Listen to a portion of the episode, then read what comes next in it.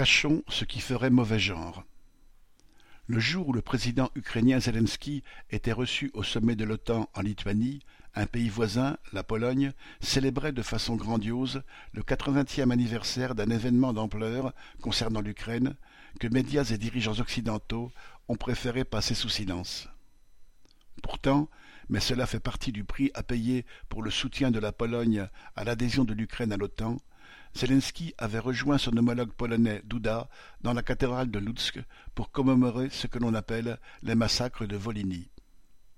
En effet, chaque année le 11 juillet, Varsovie commémore les massacres perpétrés de 1943 à 1945 par les nationalistes ukrainiens, supplétifs de l'armée allemande, qui ont fait une centaine de milliers de victimes polonaises dans l'ouest de l'Ukraine, où se côtoyaient une demi-douzaine de nationalités. Bien qu'on en parle encore moins, les mêmes y avaient aussi assassiné deux fois plus de juifs et des dizaines de milliers de Russes et de communistes. Or, les gouvernants pro-occidentaux, installés à Kiev depuis 2014, encensent ces partisans de la pureté ethnique du pays et ont même sacré héros national leur chef et idéologue Stepan Bandera, qui se disait nazi dès 1939.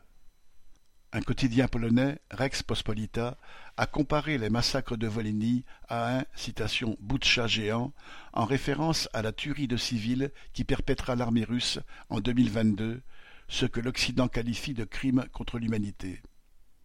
Mais les États et médias occidentaux se gardent de pointer les sanglants faits d'armes des tueurs de Bandera. Et pour cause, ce nationaliste génocidaire est le héros d'un régiment forcément respectable, puisque armé et soutenu de multiples façons par les États-Unis et leurs alliés, dont la France, dans leur guerre par procuration contre la Russie. PL.